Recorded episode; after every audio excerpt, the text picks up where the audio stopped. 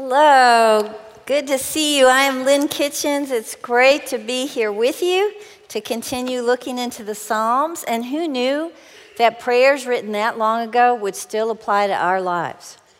It's a wonderful thing. Psalm 85 is no exception to that. It's about restoration. Have you ever needed restoration? Yes. We all have. Have you ever had a time when you smiled less and cried more and lacked enthusiasm? When you lived out each day feeling just a little bit flat? When God seemed far away? Then I can say, join the club.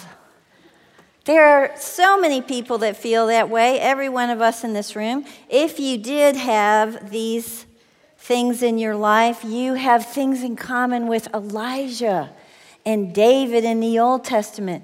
You have things in common with people in the New Testament, including the disciples. You know, I was thinking about this for my life, and um, I was remembering when I was involved in Young Life Leadership and I was in college. And, you know, our Young Life leader, he just thought every weekend we needed a retreat away.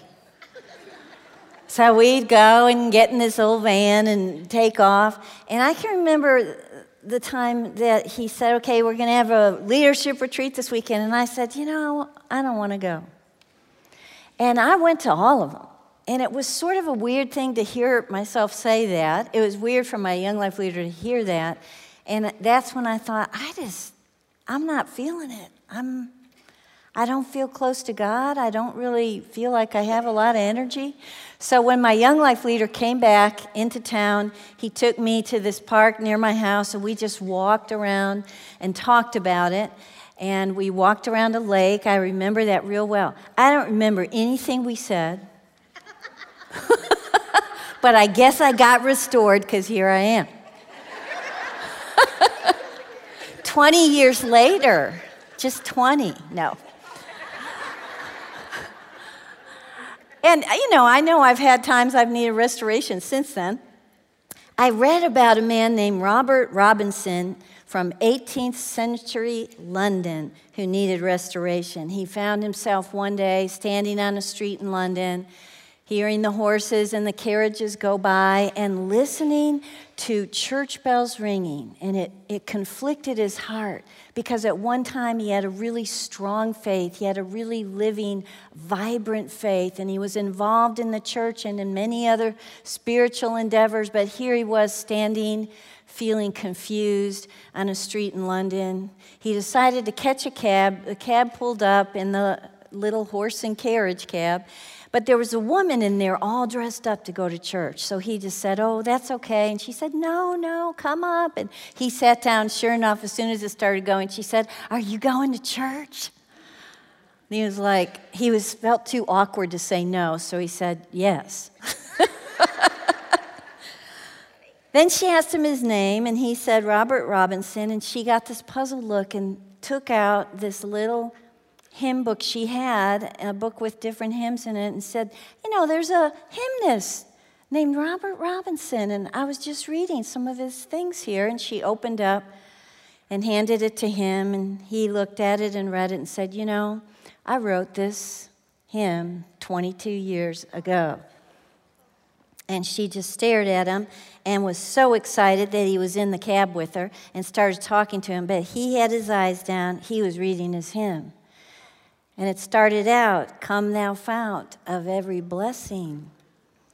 And then he read the line, Prone to wander, Lord, I feel it. And he told the woman, I wrote those words, and now I'm living those words. And she said, But look what you wrote at the end of the hymn. Here's my heart, Lord, take and seal it. And from that point on, he really began a journey back to God. That verse became true in his life. Robert Robinson, and he was restored. That's what God loves to do for us. And today, psalm, Israel's needing restoration, and there's a few different reasons. It's very possible this psalm was written after Israel was returning from being captives in Babylon. We've talked about that. And it may have been that they experienced initial joy and renewal. Israel weren't what they used to be, and things may have become disheartening even when they were rebuilding the temple. So look what Ezra 3 says about that time on your verse sheet. And Israel sang responsively, praising and giving thanks to the Lord, for he is good, for his steadfast love endures forever toward Israel. And all the people shouted with a great shout when they praised the Lord, because the foundation of the house of the Lord was laid. But many of the priests and Levites and heads of fathers' houses, old men who had seen the first house, wept with a loud voice when they saw the foundation of this house being laid. Though many shouted aloud for joy, so that the people couldn't distinguish the sound of the joyful shout from the sound of the people's weeping. One man's interpretation of Psalm 85 said this All the excellent beginnings and all of the high and holy aspirations soon deteriorated, and the eager movement of restoration was completely stalled. In other words, this is a psalm in which a very hopeful situation failed, and the people were driven to prayer that God might bring their hopes to pass. So here's some other possibilities. Spurgeon believes that David, King David, wrote this song when they were constantly being persecuted by the Philistines. David's remembering God's past faithfulness and he's asking the people to pray with him again for it. Um, Calvin believes that this was written because of the persecution of Antiochus. This was a, an evil king that uh, Daniel prophesied about. He came 350 years after Daniel prophesied. Some believe this was written just during a time of religious awakening for Israel, a time of national repentance. But what's the most important thing to remember here is this person, this psalmist, understood that Israel had a special relationship with God. They had a covenant with God. God had plans.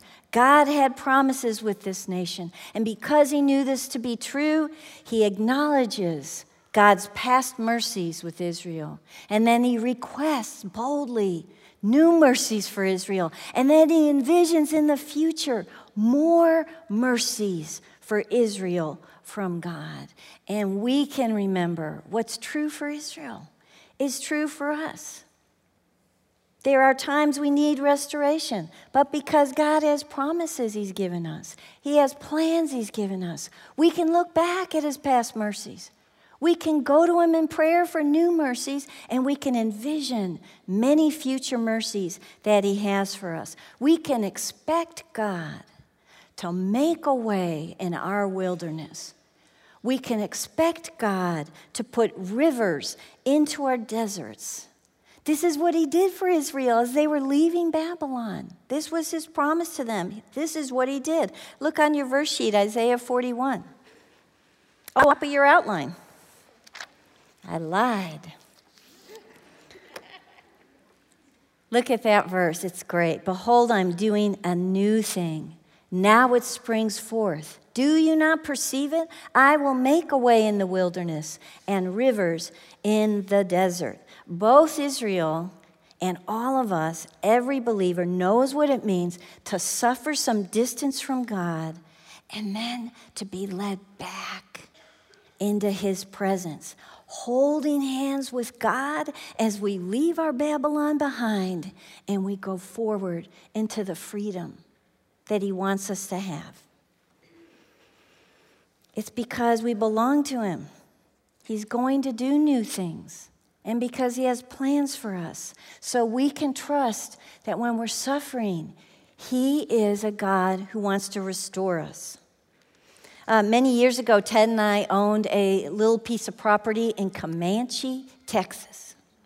And we would go there to camp out and run away from the rattlesnakes that surrounded us. But for Ted, it was the funnest thing in the world. I just kind of went along with it. Uh, there was a windmill fence of this little property, and it didn't work. And it always bothered Ted that he wanted to see that windmill working. And so he would ask around the little town of Comanche who can fix a windmill. So one day he went in this dry goods store and asked the cashier, Do you know anybody who would fix a windmill? She said, You ought to go talk to those men that are just sitting on stools at the back of the room here. So Ted went back, and sure enough, there was an older man on a stool. He had on his overalls. His name was D. Wilson. And Ted said, Can you fix a windmill? And he said, Why don't you take me out to it? I'll look at it. So Ted took D. Wilson out to the property. They looked at the windmill. And then Ted said, I mean, D. Wilson said to Ted, Okay, go around to the corner and look underneath that little northeast corner of that windmill, and Ted looked under there and saw the name engraved D. Wilson. and so, needless to say, D. Wilson fixed that windmill because he built the windmill. When we're broken, God knows how to restore us because He created us. His name is engraved on our hearts. That's His job. Let's begin this psalm 85 1. Lord, you were favorable to your land. You restored the fortunes of Jacob. I love how this psalm starts because the psalmist is showing this great discipline when he wrote these words. This is a discipline we say often that we need to practice. As he suffers, he remembers. When we're suffering, we remember. Our present afflictions should never drown out the mercies of God's work in our lives in the past. In the midst of current suffering, the psalmist wisely remembers God's past kindness. Here's what he remembers he recognizes that God has shown great favor and God's restoration of the nation of Israel. And I, when you think about the nation of Israel, really, the favor of God is the complete identity of the nation of Israel. That's who they were a nation loved by God and made by God. In fact, the psalmist calls Israel Jacob here because he's thinking way back in the past to Jacob, the father of the 12 tribes of Israel, and looking at the faithfulness of God from that time on. Look at Isaiah 41. But you, Israel, my servant, Jacob, whom I have chosen, the offspring of Abraham, my friend, you whom I took from the ends of the earth and called from its farthest corners. So the psalmist knew that the promise of land was also pointing to God's favor. He glances back in this verse 1 to the deliverance of his people from Egypt, which was the first step in settling that land of promise. But you know, depending on when this psalm was written, Many other deliverances did God do for Israel throughout their history. Even by calling God Jehovah here, as he does in verse 1, that's the personal name of God. I think the psalmist may have been thinking when, when God first gave his personal name to Moses. Remember, at that time, Jacob's tribes were in bondage in, Israel, in Egypt, and God knew it. God had his eye on them from the beginning. He also knew about their bondage later in Babylon. But the psalmist is saying, Your favor never left us. You do have a covenant with us, the promise of land, blessings, descendants, and you will bring it to pass. Look at the next verse in Isaiah 41:10. God said, "Fear not, for I'm with you. Be not dismayed, for I'm your God. I will strengthen you. I will help you. I will uphold you with my righteous right hand. And he did that. He rescued Israel from all their enemies. He restored them to their liberty and to their spiritual future. No longer were they strangers in a strange land. Now, you know what this nation was known as? The residence of the people of the one Jehovah God, the nation of Israel. And this psalmist understood this is the favor of God, this is the restoration of God. And he knew it because he was living in it when he wrote this psalm. and looking around at what God had done for them. Now the people are suffering, so he is praying. Some people call this the prayer of a patriot because he's praying for this nation that God loves and the people that are afflicted within it. He wants revival for them. So he's going to talk more about the past. We're going to see what brought about the revival of Israel. The answer? The forgiveness of God. Look at verse 2. You forgave the iniquity of your people. You covered all their sin. You withdrew all your wrath. You turned from your hot anger. So, in the past, and very often, God forgave Israel's sins, and here's what it looked like a covering. A covering of Israel's sin, meaning that Israel was in this state of moral nakedness. And God put his forgiveness over them like a cover. Just as he covered the nakedness of Adam and Eve in the garden with animal skins after they had disobeyed him. At this point, if you look down at your psalm, you're going to see the word to the right that says um, Selah. This means take a meditative pause in the song right here because there's a stirring truth. Wow, that is a stirring truth. The writer has to catch his breath as he thinks about the great depth of Israel's sin and the great forgiveness of God over and over and over again. It made me think of, uh, we sang Amazing Grace today that John Newton wrote. I love his favorite quote. You know, he went from a, a violent slave trader to a pastor. And yet, if you tried to make him say anything good about himself, thousands of people would come here and preach. His favorite line was, All I know is I'm a great sinner and Christ is a great Savior. That's taking your breath. That's pausing and seeing what God's done in your life. This psalmist also pauses in thankfulness here, reminding us never take it lightly that you and I wear the righteous robe of God. We are wrapped in his undeserving love and mercy. It covers our sins. His righteousness covers our sins. Look at Isaiah 61. I will greatly rejoice in the Lord. My soul shall exult in my God, for he has clothed me with the garments of salvation. He has covered me with the robe of righteousness. And 2 Corinthians, for our sake, God made Christ to be sin who knew no sin, so that in him we might become the righteousness of God. What else does forgiveness look like? This verse explains that when God takes away sin, his anger also is taken away. And I started thinking, is that true for us? Sometimes I forgive people, but I still want to hold on to my anger about it. That does not happen with God. This verse tells us there is a withdrawal and a turning of God's wrath and anger once we're forgiven. God is pacified when we are purified and it's done. You know, we do like to often compare God's anger with our anger. It's nothing like it. Our anger is usually kind of an emotional, uncontrollable outburst. And I like that John MacArthur calls it God's anger a judicial outrage. It's just a reaction of holiness meeting up with sin, holiness meeting up with ungodliness. Spurgeon says, though, even when Israel's judgments had been very severe, the Lord had in mercy stayed his hand.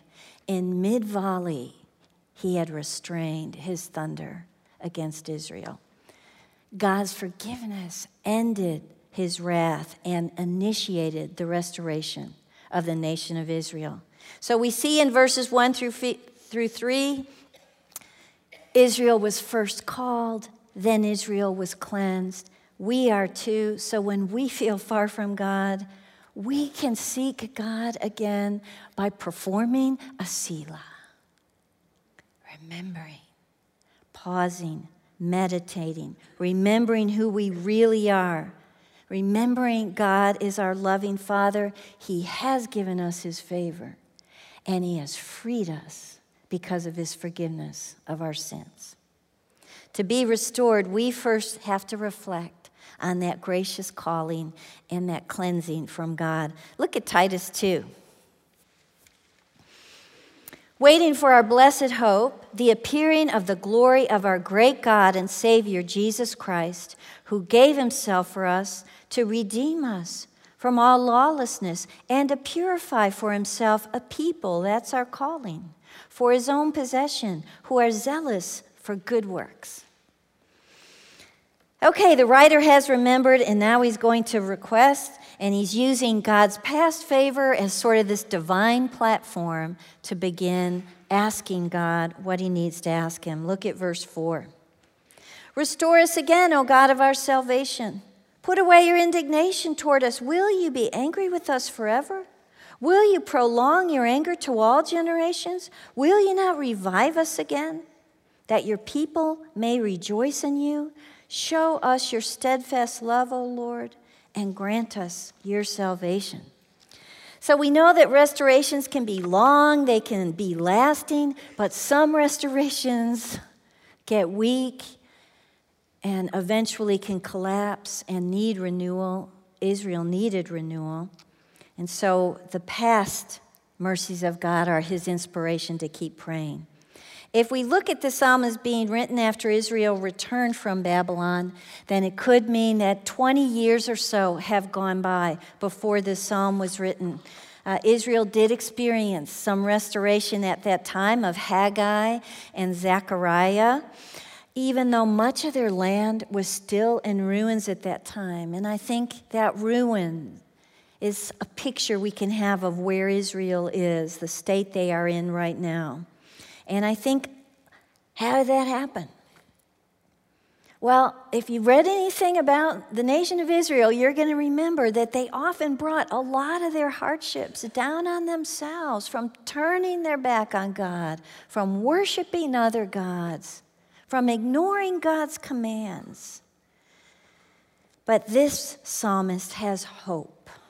He believed God could respond to their humble pleas again. He knows one thing that God doesn't change the principle of his actions.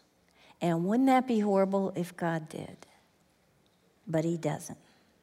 And he understands God is still the God of their salvation, meaning that he knows only God can fix this. We can't. No false gods can. Only God. He's our salvation in this situation and for all our nation. Israel understands God alone can bring revival into their fallen state. They had been doing things their own way and not finding any success with it. That's why they were in ruins. They were in that awful place that we find ourselves in when God's voice seems to get weaker and weaker because we are becoming deaf to what He desires of us. And it's not a good place to be. In fact, the psalmist says, It feels like it's going to last forever. Are you going to be angry with us forever? Will the next generation be punished? I read this quote I thought was good. A short moment of the frowning brow seems a very long time to the sufferer who is enduring it. It feels even longer than it might really be. The prayer here is for revival. Quicken us again. And there is faith in this plea. And he's saying, And when you do, Lord, we're to rejoice in you again. That's what we want to do. We will be glad again. When Israel's soul is wakened by God, they're going to find their joy in God. And shouldn't that just be a natural response to revival? We look and rejoice in the one who's brought that about in our life. This psalmist, though, is very bold, and he also asks something of God show us. He wants the reality of God's love to be as obvious as the reality of their pain. He wanted to experience the wonders of God's love again that have seemed to just fade away. And though they're pretty blind right now, He knows you can show us. You can make yourself plain to us. That's what he's asking them. And because God never changes, he can do that. He's in the business of restoration. So you and I can look around sometimes at the ruins in our lives, ruins we've often built, and he's always waiting to hear from us. He loves us to be restored. We leave our ruins behind and we ask God to rebuild our lives giving up the foolish plans that we had. It's something he loves to do. And this also means we don't expect someone or something else to do it for us. Nobody can. Nothing can. Only God can. So the writer of this hymn has taken his prayer to God. He has no doubt that God is going to answer his prayer. Look at verse 8. Let me hear what God the Lord will speak, for he will speak peace to his people, to his saints, but not let them not turn back to folly. And I can almost envision the psalmist here. He's prayed, he's let his request be made, and now he's doing this. What are you going to tell us? We're your saints, meaning we have been graced by you. What are you going to do next? I'm listening. What he wants to hear is peace. That's his hope. Peace takes the place of enmity against God. But for peace to come, the enmity must leave. That enmity, I think, here is described as folly. And on many occasions in the past, Israel quickly turned to folly instead of turning to God. And it's easy for us to have the best of intentions, but to watch our passion for God slowly dying away as we turn away from Him. His desire is that our spiritual life never begins to weaken, it should grow. It should not be evaporating. It should not be disappearing. It should not be growing dormant just because we're negligent in our walk with Him. This psalmist will call that spiritual folly. And when folly comes, peace leaves. Those who run to God and run away from folly are people of peace. Look at Psalm 37.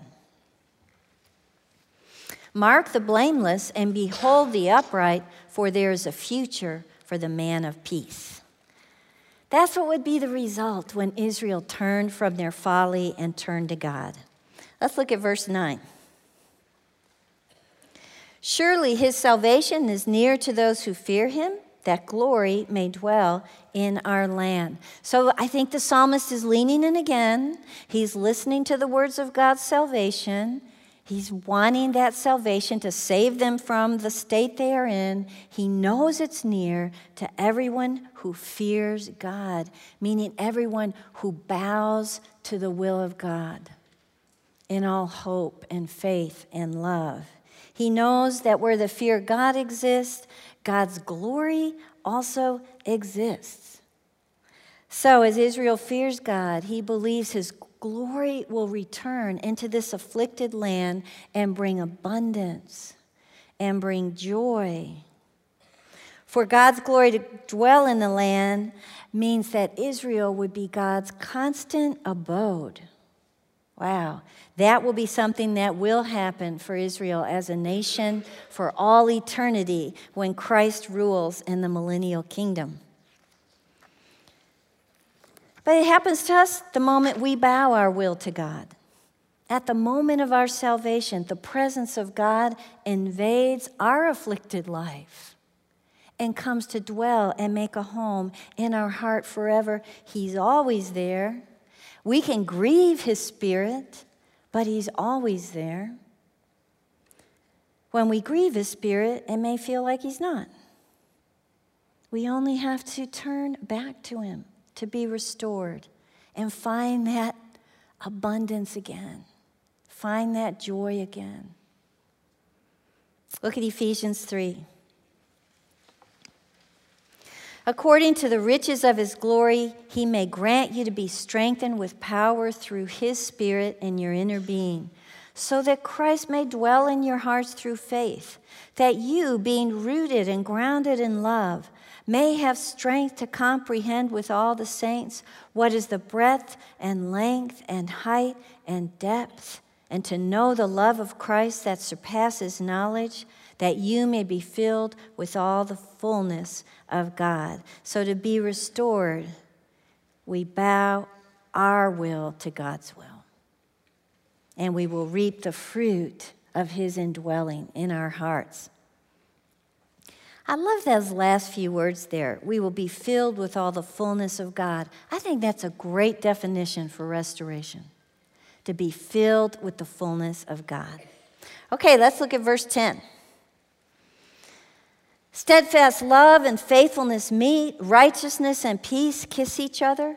Faithfulness springs up from the ground, and righteousness looks down from the sky. Yes, the Lord will give what is good, and our land will yield its increase. I love this. The psalmist really knows who God is, he knows what God's kingdom is going to look like. He knows his kingdom looks like love and faithfulness. It looks like righteousness and peace. And these attributes all together surround the salvation that is God. And this is what the kingdom would look like. These are the works of our Redeemer, who's also our sanctifier. God's love is the most moving cause of salvation, and it's connected with faithfulness, the means of our salvation. Righteousness is the robe that our Redeemer wears and results in the peace that our Sanctifier brings us. These qualities, this psalmist is reminding us, they come from above, they bless us below. And so here the writer's really connecting the salvation of the land of Israel along with the people of Israel. You know, if you've gone to Israel ever, you'll probably know what I've seen is you can almost see the border of Israel. Um, you can almost tell because it's green, it's productive, there's lots of sunflowers in the land, etc. And then when the borders end, you look out and it's sort of brown and rocky and unproductive. It reminded me even of the difference in the town I grew up with with the towns around us. We were this little Dutch Reformed town. There was a church on every corner. You could be in church, and people tried to follow God. We didn't all do it very well. But that was the plan for this town. There weren't even any liquor stores allowed in our town. So you could be in our town with the greenery and the parks and all these great things and step over into the next town, and it wasn't the same. It wasn't as beautiful. It wasn't as productive. It wasn't as healthy. He's saying here, you know, a productive land will come because of the attributes of God. And we'll see that in the future kingdom of Christ as well. The psalmist envisions God's faithfulness springing up from the earth. They're like buried seeds that are coming up. God's faithfulness, and they have promises. They yield fruit and they're watered from God's righteousness, which comes from above. It's like a righteous rain. And so the psalmist is envisioning, and he says, You know, blessings await us as your attributes envelop our hearts and envelop our land.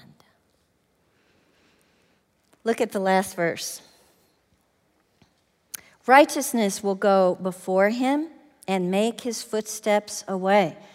And so, what we realize here is you know, once God does restore Israel again, what will keep them from becoming spiritually complacent again, from chasing folly again?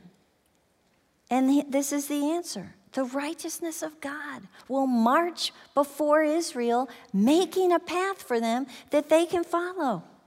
He's our divine guide. We don't have to try to do life without Him. I can almost picture from this phrase, you know, God walking ahead of them saying, Hey, follow me.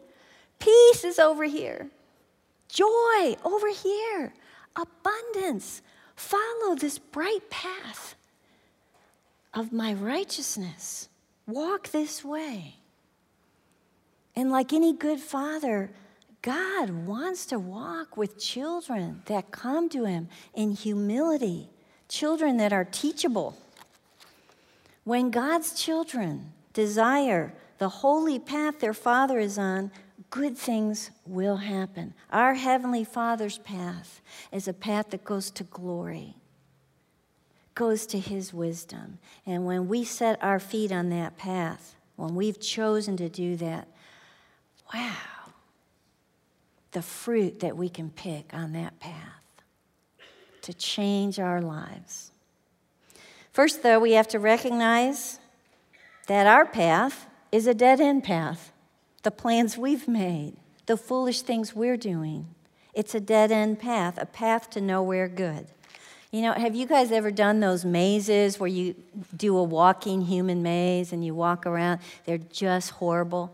So if you haven't done one, don't do one because there's a dead end like every time you turn around. Now, the fun thing to do is to get above them and laugh at all the people as they get to those dead ends. What a great name for our path that it has a dead end. We got to be on God's path. To be restored, we walk away from ours, we commit to putting our feet on the path of God. It's a righteous path. Okay, when do we do this? Every day.